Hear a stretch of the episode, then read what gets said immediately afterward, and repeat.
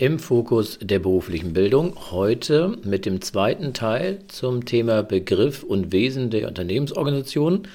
Und äh, heute sprechen wir über die Elemente des Systems, also Unternehmensorganisation, und werden uns in diesem Zusammenhang auch mit den einzelnen Faktoren beschäftigen also Mensch, Sachmittel und so weiter. Und wir werden natürlich auch nochmal das Ganze, die Beziehungen im System der Unternehmensorganisation beschäftigen und natürlich auch eine kurze Wiederholung vom letzten Mal machen. Viel Spaß mit der heutigen Folge.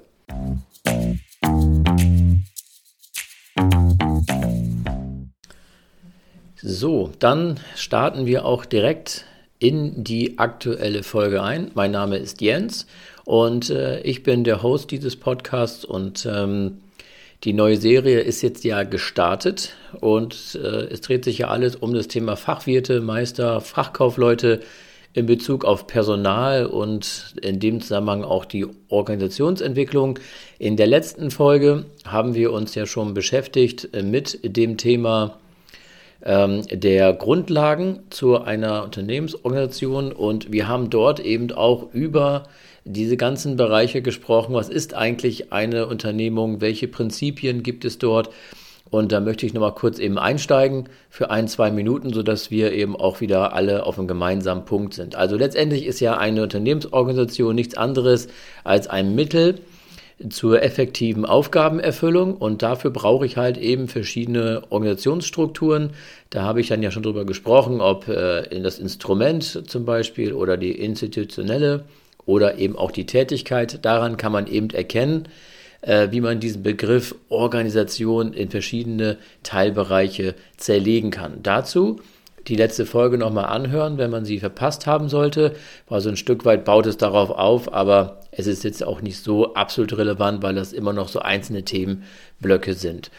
Wir haben uns dann natürlich auch mit dem Thema die ideale Organisation, sage ich mal, beschäftigt und dort mit den ähm, sechs Prinzipien uns auch mal genau angeguckt und haben dort eben zum Beispiel das Gleichgewicht zwischen Stabilität und Flexibilität äh, genauer angeschaut und äh, durchgearbeitet und eben auch bis zur Kontrolle nachher, dass die Arbeit ohne Kontrolle nicht funktionieren kann.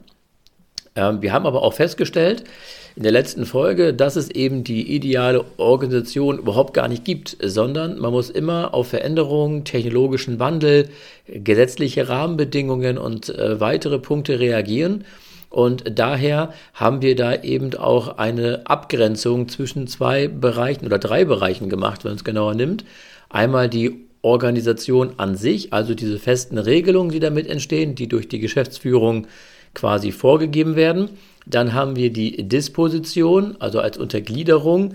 Das heißt, in einem gewissen Rahmen dürfen dann eben auch vorgesetzte Mitarbeiter dann Entscheidungen treffen. Also wir hatten das Beispiel Möbelhandel und dort eben äh, in Bezug auf ein Sofa, was mit einem Lederbezug überhaupt nicht verkauft wird, aber mit Stoff sehr gut funktioniert.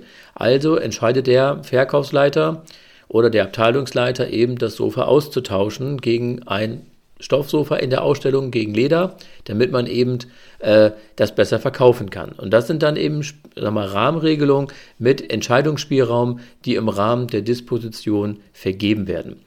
Dann haben wir über die Improvisation gesprochen, also wenn etwas einmalig und Unvorhergesehenes entsteht, also Aufgaben, die quasi eine Entscheidung bedürfen, die aber in dem Moment entschieden werden muss wo es also keine Regelung gibt.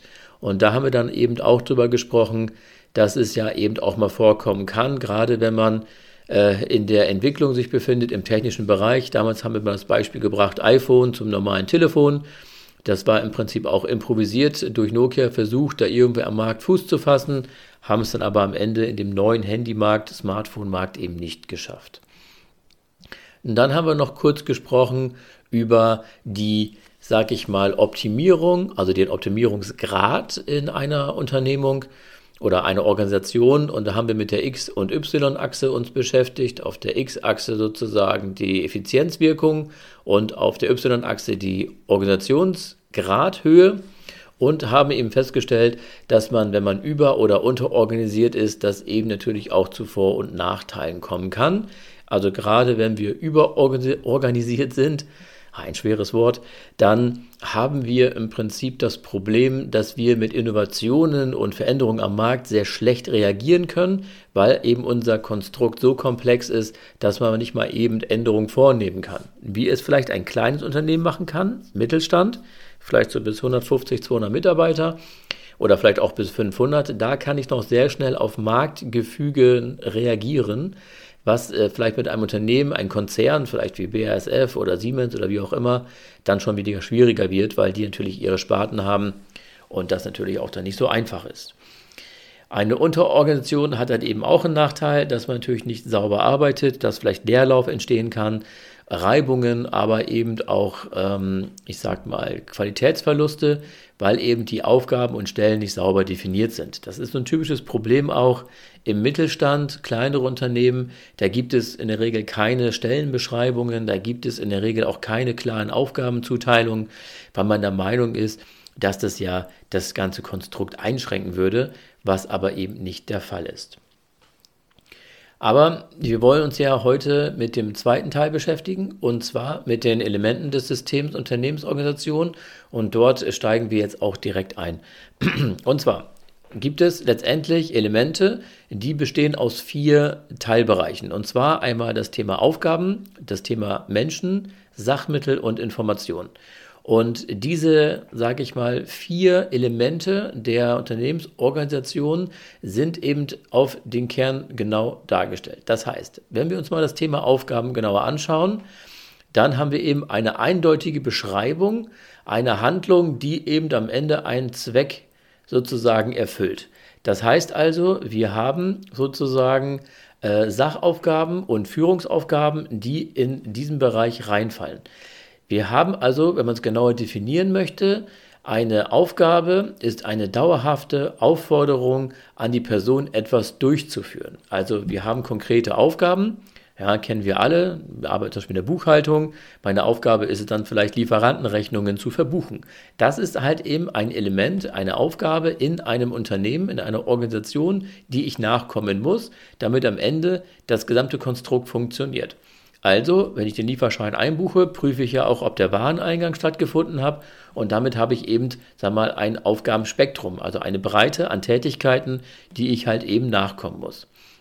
Und das ist halt eben äh, ganz wichtig, dass die Aufgaben klar definiert sind. Und das ist das, was ich gerade schon gesagt habe, dass es in vielen Unternehmen zwar Abteilungen gibt und die haben auch ihre Schwerpunktaufgaben, aber es wird in der Regel nicht runtergebrochen auf ähm, die einzelnen Mitarbeiter und deren Funktionen, sondern es gibt dann eine Abteilung Sachbearbeitung, die machen dann Kundenauftragsbearbeitung, machen vielleicht Wareneingangsbuchungen, machen vielleicht auch noch Qualitätskontrolle in gewissem Rahmen, aber so richtig sortiert und definiert ist es eben nicht. Und man ist dann so in einem schwammigen Bereich. Ist das noch meine Aufgabe oder ist es eben nicht meine Aufgabe? Und damit kann man eben in einer Organisation mit diesem Element Aufgaben eben eine klare Struktur schaffen. Und dies auch sehr wichtig. Neben den Aufgaben, wie ich gerade schon sagte, haben wir ja auch das Thema Menschen. Und die Menschen stehen natürlich in den Tätigkeiten im Mittelpunkt, weil natürlich eben ohne Menschen passiert nichts. Klar, können wir auch Roboter einsetzen oder Maschinen, aber es gibt halt eben gewisse Tätigkeiten, die können wir eben nicht mit Maschinen umsetzen.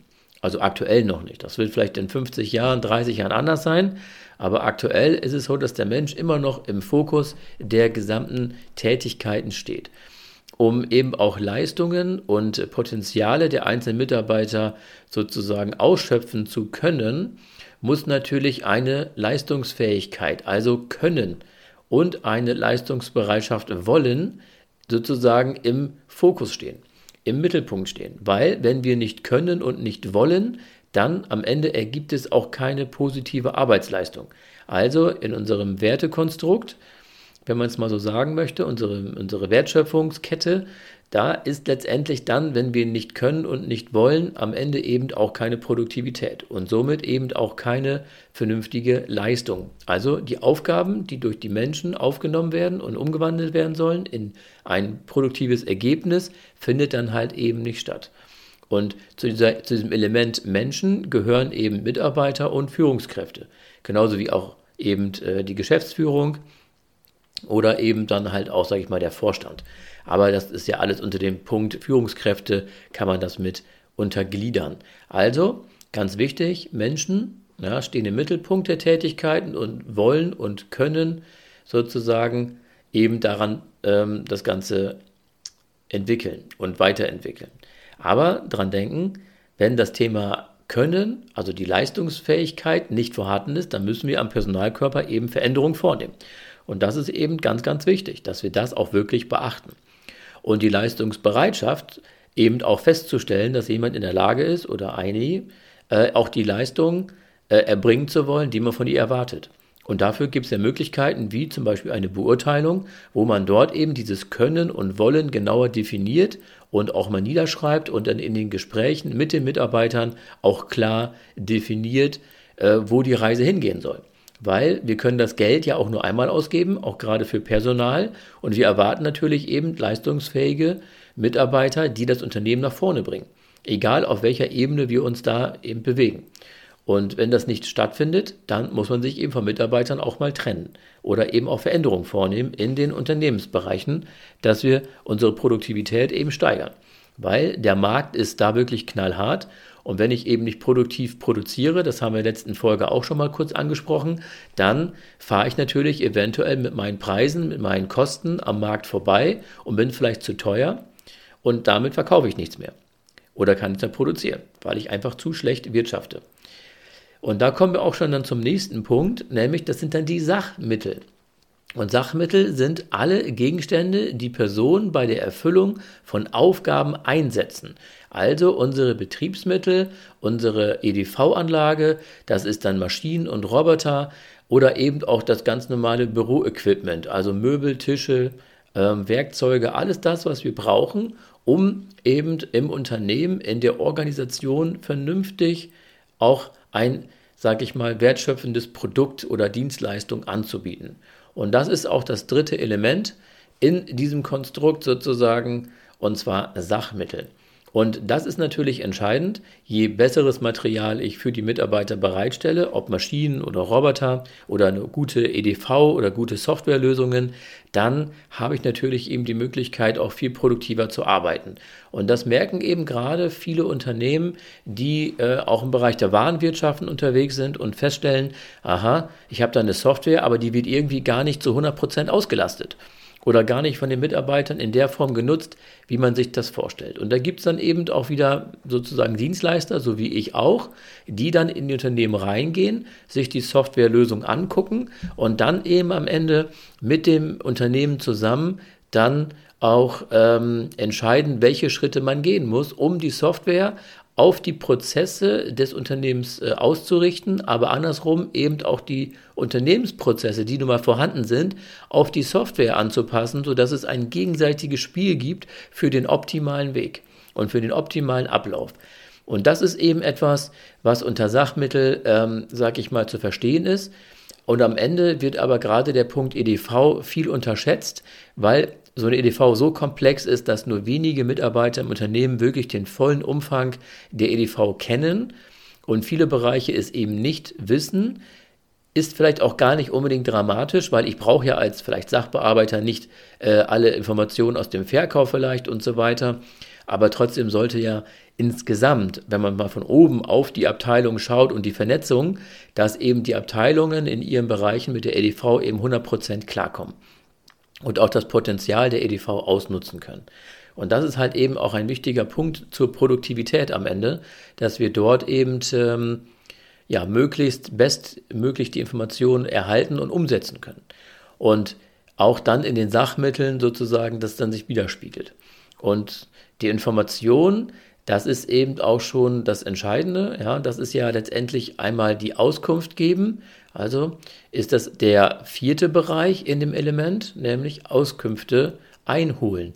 Und da geht es darum, eben das Unternehmen, also das Wissen, was im Unternehmen vorhanden ist, wie eine Art Wissensdatenbank, ähm, Nachrichten, Mitteilungen, Rechnungen, Kommunikation, alles das in irgendeiner Form sichtbar in dem Unternehmen zu platzieren um am Ende eben auch die Übertragung auf die Menschen, auf die Aufgaben und auf die Sachmittel optimal anwenden zu können. Also nichts anderes als Statistiken vielleicht auch mal auszuwerten. Wie hoch sind denn unsere Einkaufskosten? Können wir da eventuell noch was verbessern?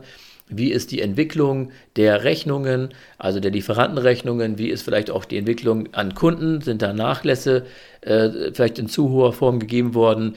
Wie viel produzieren wir eigentlich. Also alles das, was irgendwie Informationen bereitstellen kann in Form von Listen, Tabellen, Daten, Abfragen, sind dann eben auch ein wichtiges Element.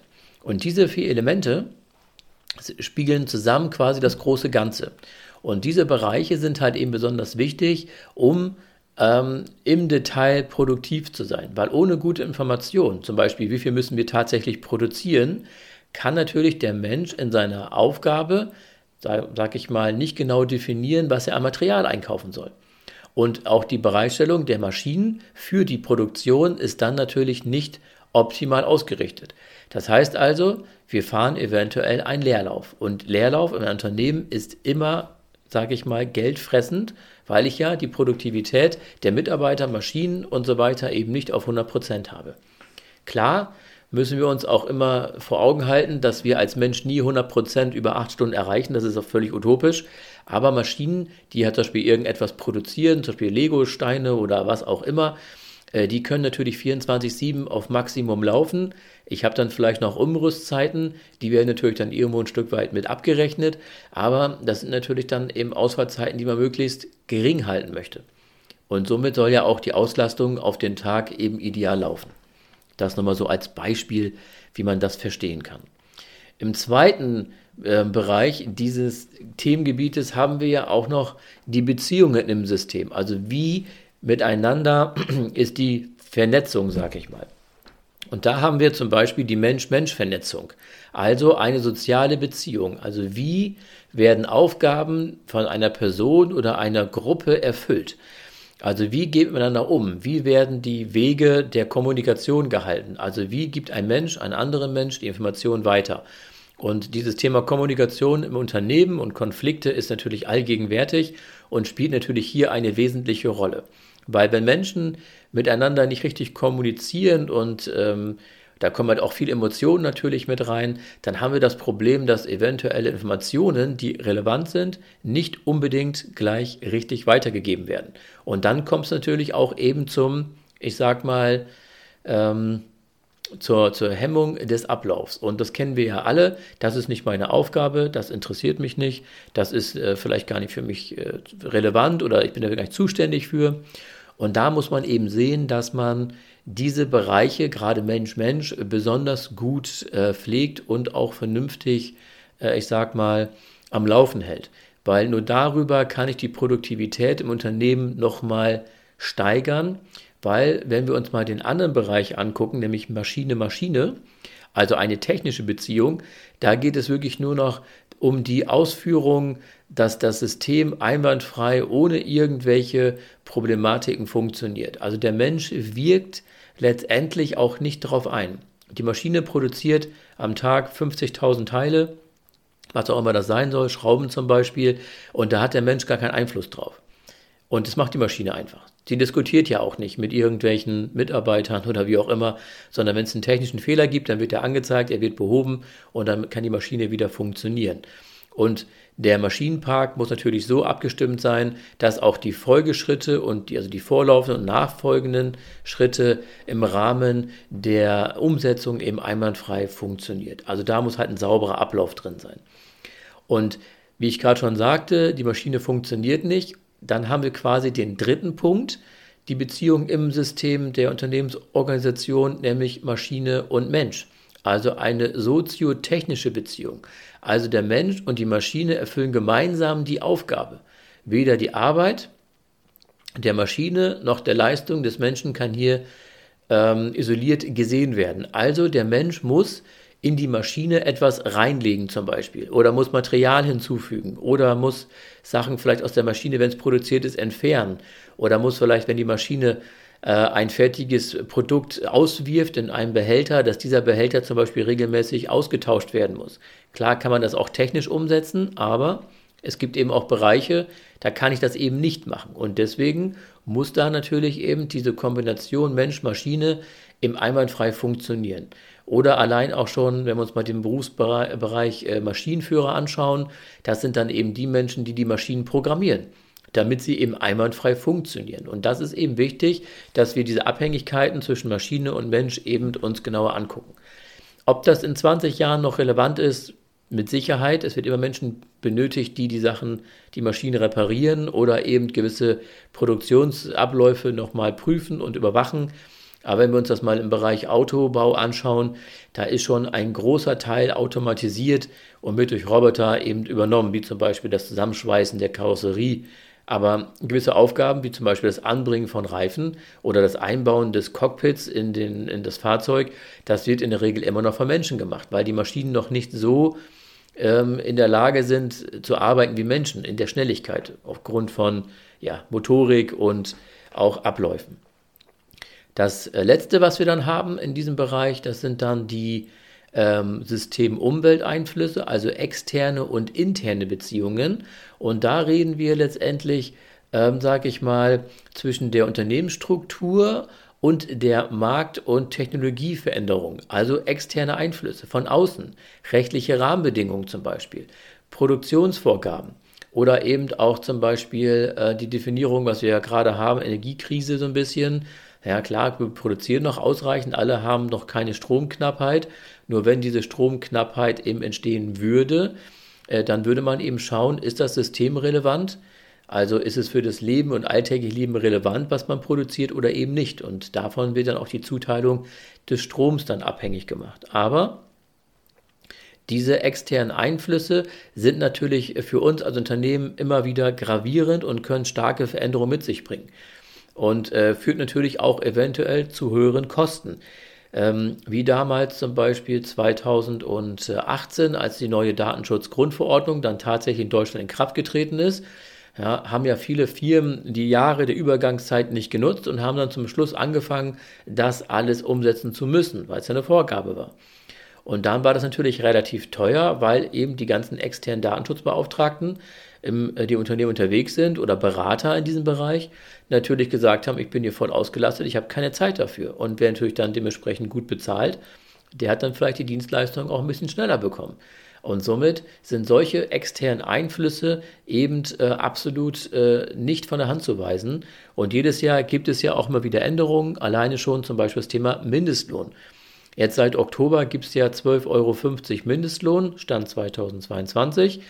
Also muss ich ja auch meine Kosten für die Produktion und der Teile dementsprechend anpassen, weil ich halt eben Aushilfskräfte oder günstig nicht gut ausgebildete Mitarbeiter, die auf diesem Niveau unterwegs sind, eben dann mehr Geld bezahlen muss, mehr Lohn zahlen muss. Und das erhöht natürlich am Ende auch meine Kosten und eben auch das Produkt.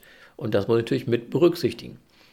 Natürlich gibt es neben den externen auch die internen und diese internen, ähm, sage ich mal, systemrelevanten ja, Konstrukte oder organisationsrelevanten Bereiche sind eben zum Beispiel durch Fehlzeiten in der Abteilung, ja, oder durch vielleicht äh, ja, nicht maximale Auslastung der, ich sag mal, Maschinen beziehungsweise der Mitarbeiter.